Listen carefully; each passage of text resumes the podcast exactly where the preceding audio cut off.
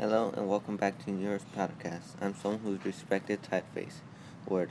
You see, if you are actually looking at this script, you will notice that I only use this typeface.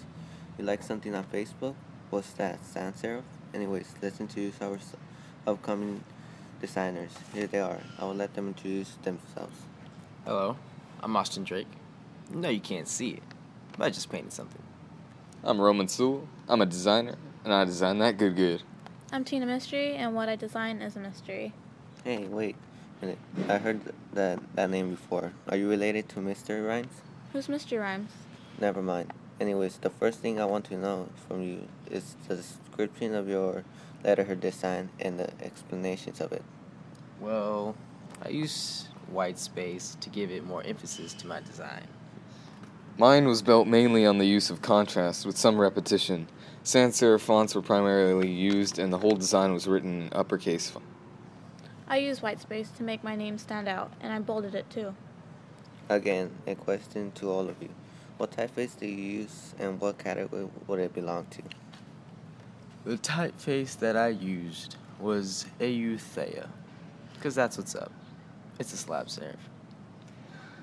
I broke the rules of typography and used three different typefaces. I used Bebas Neue for my sans serif, Anai Mathi, and Typo Slab for my name. All fonts are in are white against a black background to show off contrast, and the devi- design has a mixture of bold and regular styles.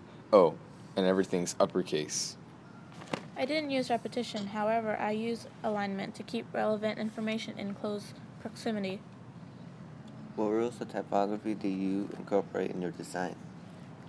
Well, I use the basic rule because I use no more than two typefaces. Well, I broke that rule because I ain't no conformist. I use four typefaces because I need at least four to complete my design.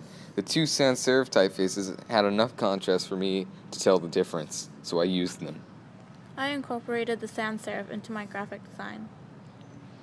Okay, last question. If you were to use one word to describe your design, what would that word be?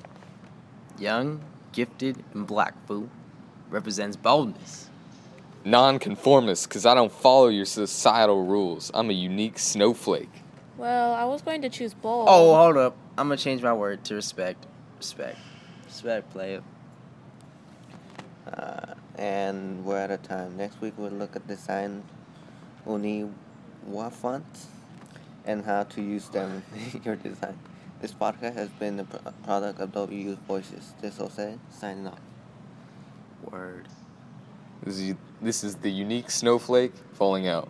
Bye bye, butterflies.